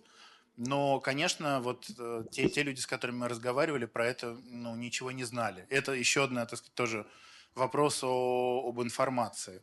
Вот. Э, отдельная тема связана с необходимостью делать инъекции. Многие стесняются делать инъекции, значит, и тоже как бы, что их примут за наркоманов и так далее. И тоже, так сказать, это такой показательный момент. Есть люди, которые, да, не надо уколоться, я уколюсь, все, как бы, так сказать, вопрос закрыт. Есть, э, к сожалению, люди, вот, так сказать, тоже среди наших собеседников, которые говорили, что мне стыдно это делать, я, значит, так сказать, потерплю до вечера, когда я приду домой, и, значит, тогда я уже себе сделаю этот укол. Ну, понятно, что выходом может стать как, ну, так сказать, в санитарных комнатах сейчас, э, слава богу, начинают внедряться Э, пеленальные столики как-то, так сказать, в принципе, можно было бы тоже какое-то вот там предусмотреть пространство, там комнатку или что-то в этом роде, где можно было бы спокойно, там не, не, не рядом с унитазом, так сказать, э, делать вот эти вот инъекции. То есть, в принципе, ну, Это довольно как комната много кормления всего. грудью, которая да? тоже вечно, да, все говорят, ну вот отправляют в туалет часто, ну как ты можешь как бы в туалете это делать, где совершенно другие задачи, да. И это на самом деле тоже очень ценный пример, потому что мы буквально тоже этим летом с этим столкнулись, что у нас был большой фестиваль, где, который длится, ну, а с 6 вечера и до 3 часов ночи. Ночь музыки он называется. И мы тоже работали с волонтерами, и а, мы просили волонтеров собрать запросы у аудитории, какие есть вот именно по инклюзивным каким-то, значит, э, да, таким нюансам, которые можем продумать заранее вопрос. И вот, знаете, это один из первых вопросов, который был озвучен, о том, что мне нужно сделать укол для того, чтобы такое долгое время, да, вместе там с своими друзьями, компанией, да, а, провести на фестивале, где я могу это сделать. А фестиваль городской и проходит вот на открытом воздухе. Мне кажется, тоже мы до этого, до того, как получили этот запрос, до того, как человек не осмелился и не написал об этой просьбе, мы тоже на самом деле об этом совершенно не знали. Поэтому а, мне очень отзываются ваши слова, Михаил, про то, что э, нужно делать это видимым, да, потому что даже если мы видели, что в городской среде есть специальные комнаты, есть скамейки, есть, э, опять же, да, какие-то э, боксы для утилизации вот именно определенных медицинских отходов.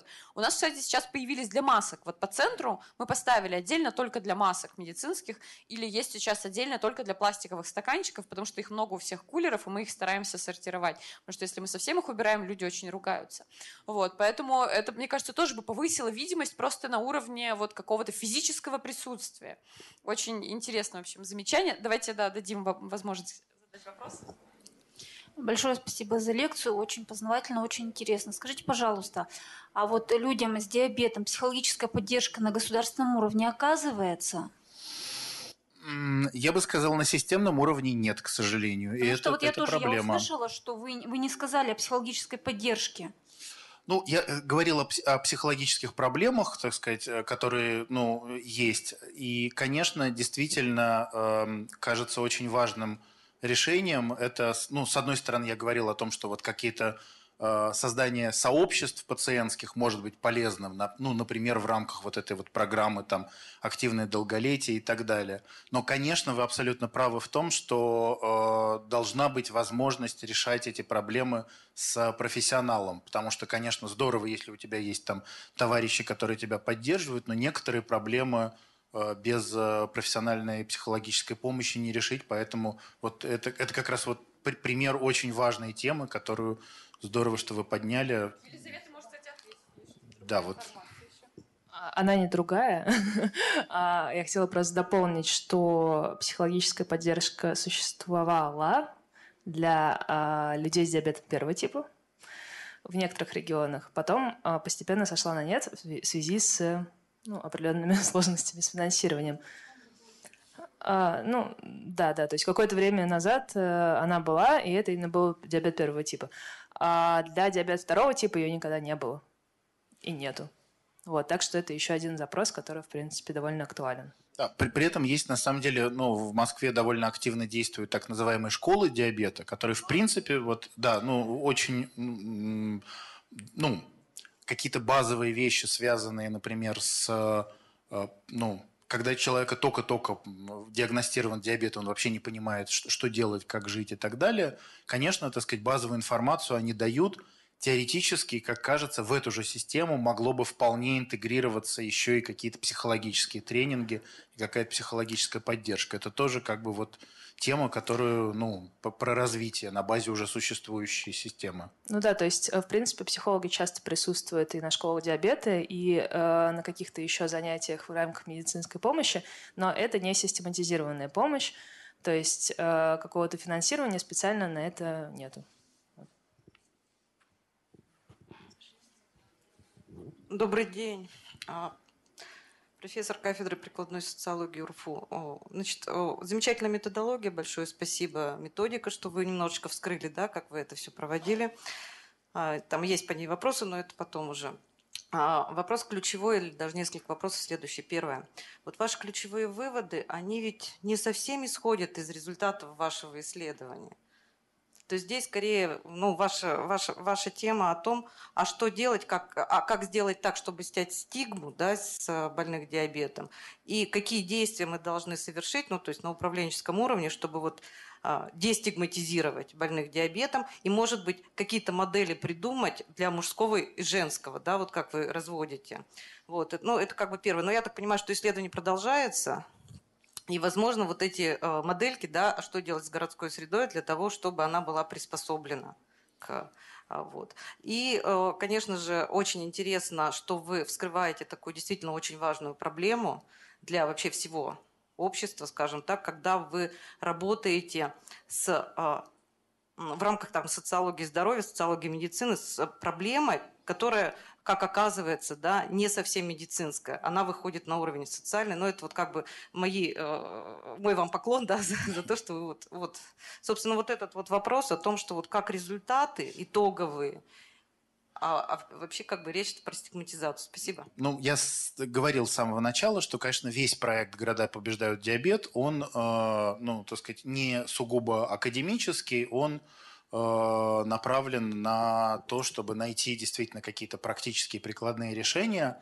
А, но здесь, скажем так, вот тут такая немножко пограничная, что ли, зона. То есть вообще вот Центр городской антропологии, где я работаю, он является частью э, консалтингового бюро КБ «Стрелка», которое занимается урбанистическим консалтингом и который, в общем, собственно, как раз в основном раз, разрабатывает э, ну, так сказать, разного рода городские проекты разного масштаба. Мы в основном занимаемся предпроектными исследованиями. То есть, грубо говоря, э, сначала свою работу делаем мы, выявляя какие-то ключевые проблемы, болевые точки – а, может быть, собирая какой-то первый пул идей а, и предложений. Но потом как раз присоединяются наши коллеги, которые уже, так сказать, перенимая вот эту вот эстафету, не пытаются выдумывать из головы, а что бы нам, так сказать, такого придумать в городской среде а, для людей с диабетом. А благодаря тому, что у них есть результаты нашего исследования – они уже, так сказать, садятся и системно там чертят какие-то решения, там, не знаю, могут спроектировать э, э тот же самый там санитарный узел нового поколения, где вот, так сказать, все это учтено. И то же самое касается и дестигматизации, потому что ну, это как бы чуть сложнее сделать, э, так сказать, э, архитектурно-планировочными методами, даже совсем, наверное, это, так сказать, не про это. Но э, разработка какой-то медийной компаний, стратегий образовательных э, проектов. Это то, что тоже у нас, э, в принципе, на повестке. И э, надо сказать, что некоторые шаги в этом направлении мы уже делали, ну, так сказать, потому что у «Стрелки» есть еще и э, ну, своя собственная медиа, которая называется «Стрелка Магазин». Мы делали серию публикаций про диабет, и вот с рассказом про результаты исследования, и какие-то, так сказать, интервью с, э, например, нашими экспертами, э, которые вот консультировали нас в, в процессе.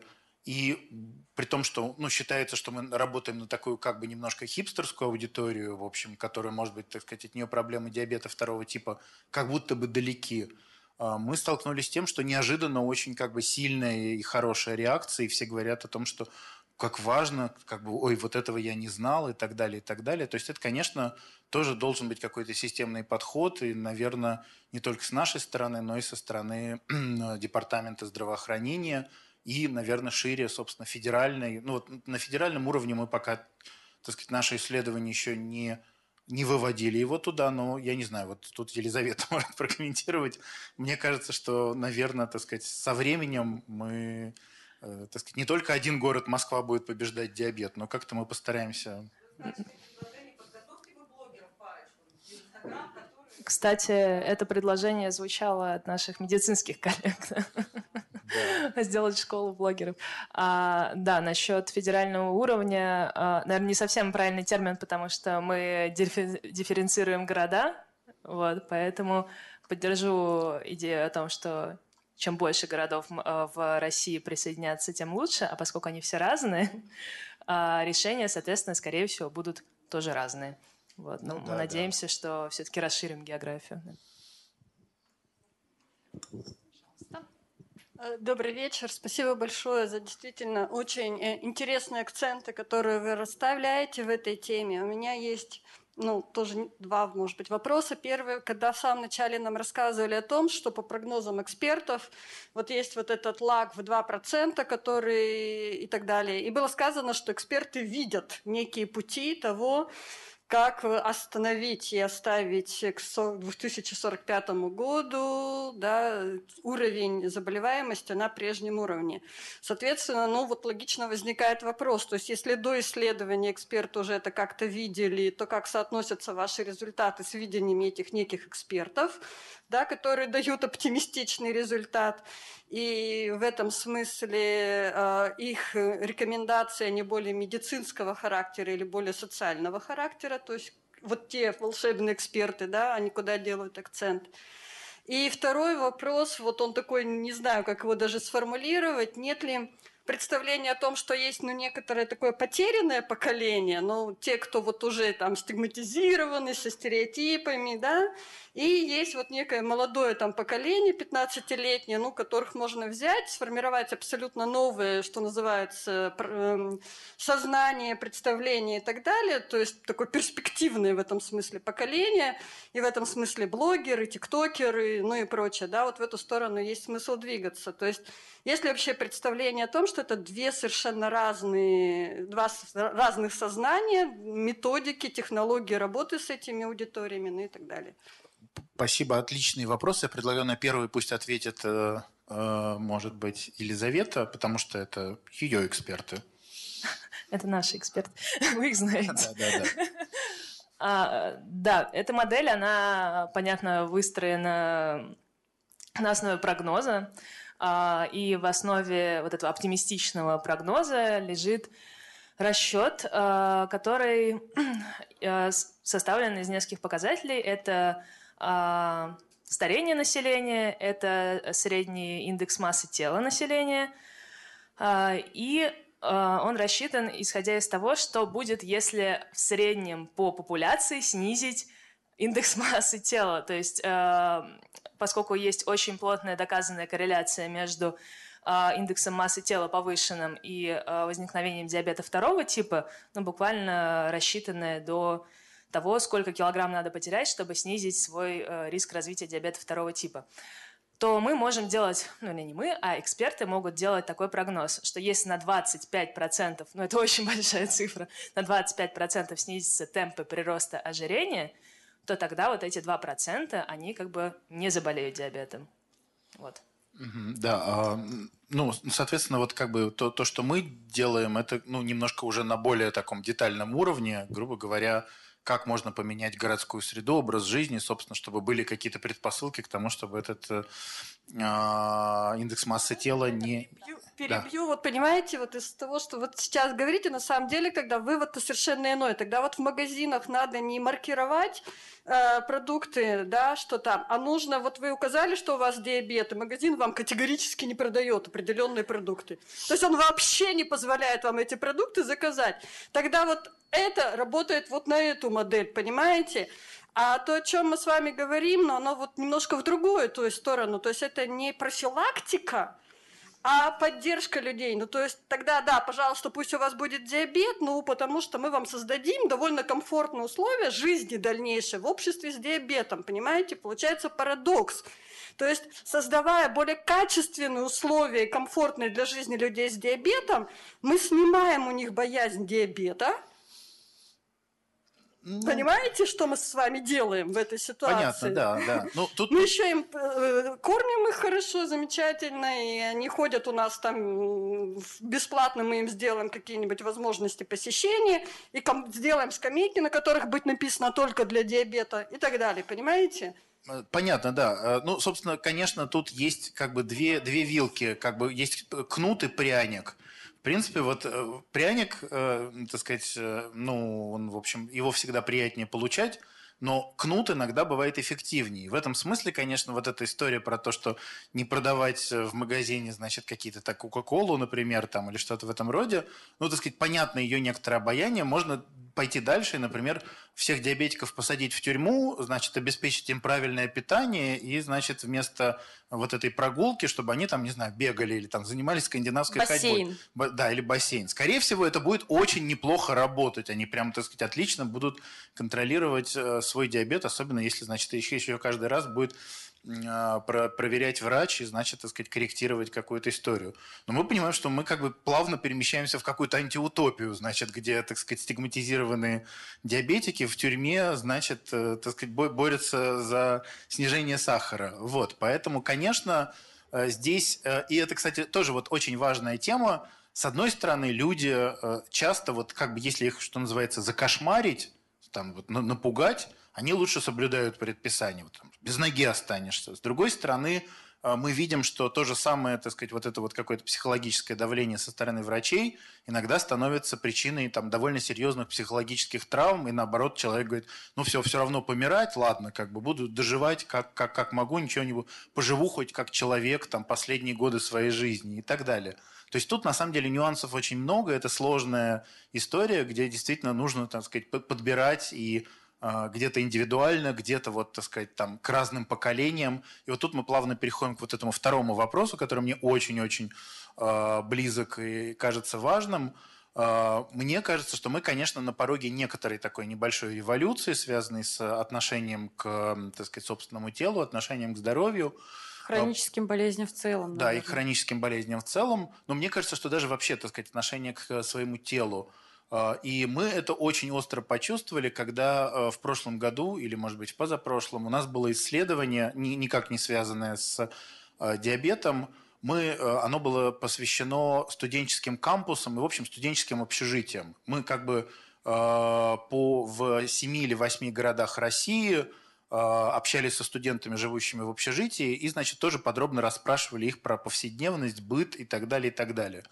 Значит, что, конечно, нас э, поразило, это, ну, э, уровень бедности вот в этих общежитиях. То есть, ну, зачастую, когда они там говорили, сколько они там тратят в, э, на, на еду в неделю, так сказать, ну, нам, нам хотел... Вот эта история про голодных студентов, казалось бы, что это уже там в советском прошлом осталось. Нет, ничего подобного.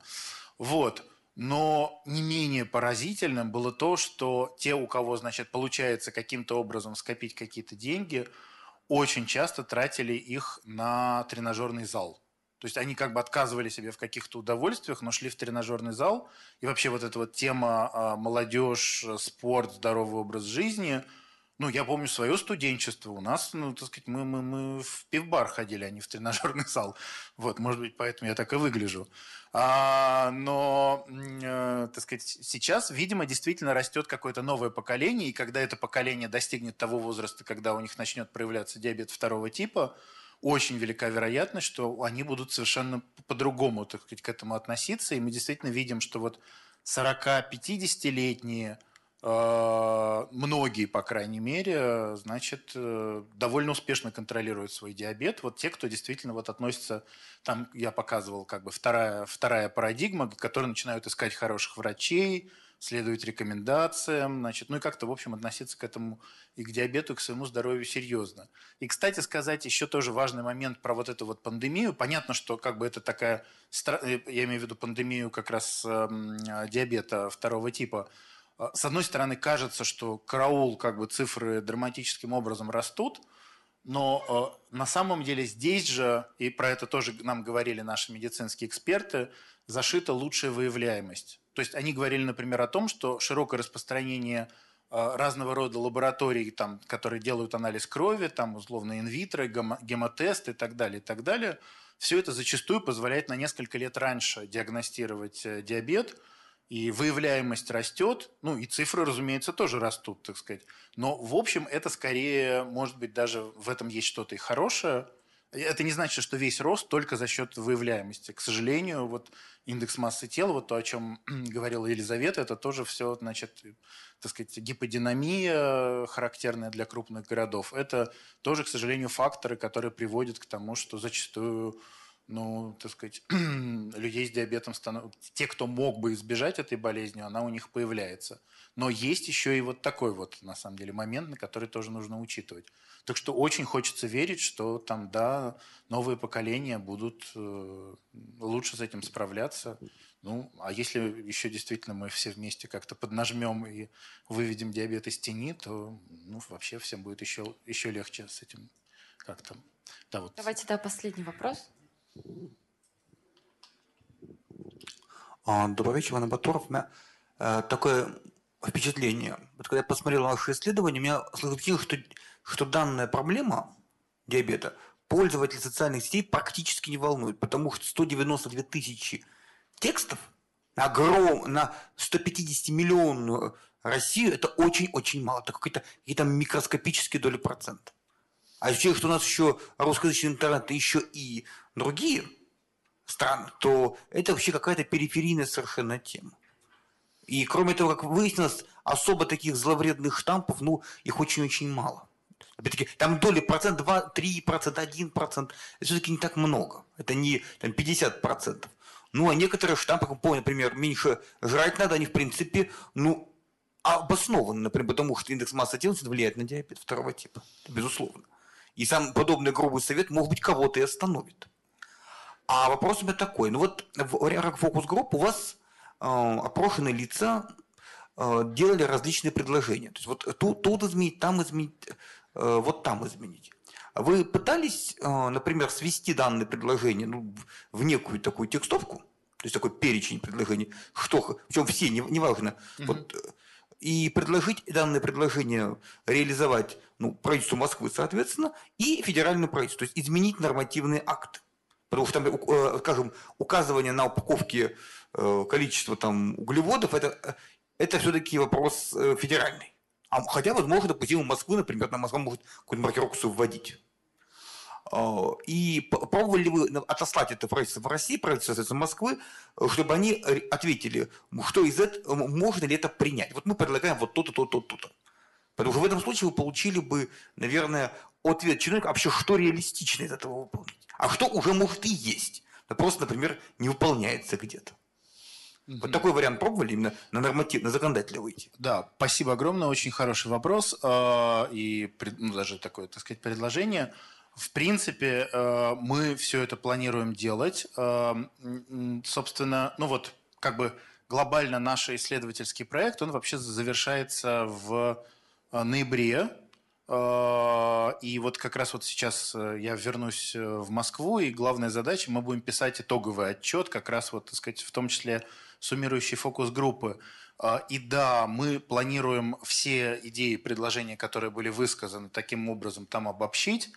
А, и э, с этим отчетом прийти к главному гастроэнтерологу, главному эндокринологу Москвы профессору Анциферову, который, ну, повторюсь, так сказать, один из э, ну, локомотивов э, этого проекта, так сказать, очень заинтересован в его результатах. Думаю, что в первую очередь он, и он сразу сказал, что мы готовы что-то, так сказать, использовать, что-то внедрять. Но в первую очередь, конечно, его сфера ответственности – это медицина, ну, медицинская система – Поэтому вот там маркировка продуктов, наверное, это не совсем к нему. Вот. Да, ну, я думаю, что, так сказать, это, э, это следующее, наверное, будет... Ну, э, тут, тут э, хорош... Я думаю, что мы будем стараться это сделать, но. Да, да. Я думаю, что мы будем стараться это сделать, но мы будем это как-то делать поэтапно, потому что тоже, чтобы ну, если мы это просто напишем, я не знаю, там, э, обращение президент, в администрацию президента, ну, с довольно большой вероятностью мы получим какую-то отписку, мы пытаемся... Да, да, ну, мы пытаемся на каждом этапе каких-то, так сказать, э, единомышленников эм, себе найти и, эм, так сказать, вместе с ними каким-то образом двигаться дальше. Кстати, маленький пример того, как реально вот сработало наше исследование – и что уже поменялось, как раз на уровне профессора Анциферова. Значит, когда мы проводили вот эти вот интервью, они проводились еще тогда, когда, э, по-моему, только-только начинали делать, э, начала, начиналась кампания вакцинации, и мы спрашивали, среди того, что значит про диабет, как он повлиял, мы спрашивали, планировали ли вы, планируете ли вы вакцинироваться. И вот из 30 интервью, которые мы взяли, по-моему, полтора человека сказали, что планируют. Ну, один сказал, что да, точно, один сказал, ну, под вопросом. Остальные более-менее твердо сказали, что нет, мы не будем вакцинироваться. И это было связано не с тем, что они, значит, какие-то упертые антипрививочники, а с тем, что они говорили, что я, как бы, когда я увижу научные исследования о том, э, как э, прививка влияет конкретно на здоровье людей с диабетом, тогда я пойду привьюсь. А пока как бы я, так сказать, опасаюсь, боюсь, не понимаю и так далее. Мы, соответственно, вот когда общались с э, главным эндокринологом Москвы, мы, значит, рассказали ему про эту историю, он очень как-то взволновался, все это, значит, внимательно записал, сказал, так, так, здорово, что вот вы, так сказать, это все выявили, вот. И через три недели я, значит, с, интересом увидел, что в московском транспорте появился видеоролик, где профессор Анциферов, значит, подробно объясняет, почему людям с диабетом в первую очередь нужно, так сказать, вакцинироваться и так далее, и так далее. И таким образом вот эта медийная кампания стала прямым, так сказать, прямой реакцией на вот... Ну, он, по крайней мере, от, отсылал... Да, исследования они не сделали, да. Ну, смотрите, как бы, ну, тут, тут я, я, честно говоря, не готов вот прям э, у меня недостаточно знаний и уверенности, чтобы говорить о том, так сказать, э, ну, я не думаю, что тут история, так сказать, про то, что дадут по шапке. Скорее, это история про то, что э, действительно, ну, к сожалению, э, так сказать, есть статистика по смертности э, как бы вот, вот с различными осложнениями от диабета и, в смысле, с различными осложнениями от коронавируса, и, к сожалению, диабет там входит в первую тройку.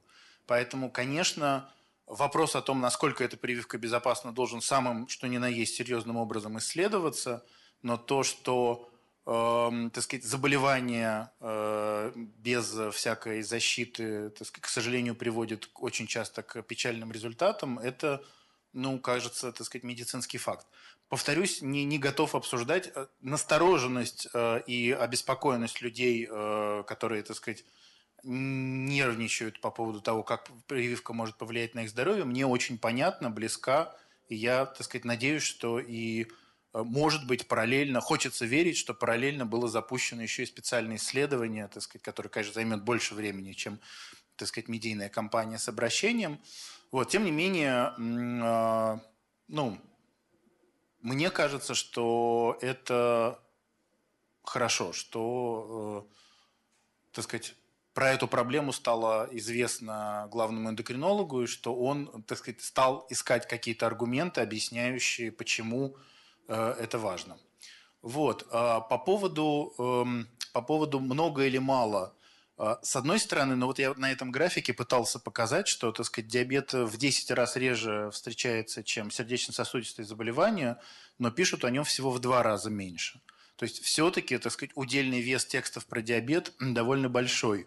192 тысячи – это вот супер очищенный массив, потому что общий массив у нас – за год 6 э, миллионов 700 э, тысяч. То есть, в принципе, довольно много. Но при этом я согласен с вами, что э, на самом деле не так много людей про это пишут и это обсуждают. Когда мы, собственно, стали проводить фокус-группы и глубинные интервью, мы, разумеется, всех тоже спрашивали, а вы обсуждаете свой диабет, а вы, так сказать, там пишете, участвуете в и выяснилось, что большинство людей не э, пишет и не обсуждает это, особенно, так сказать, мужчины, как мы знаем, так сказать, их очень мало.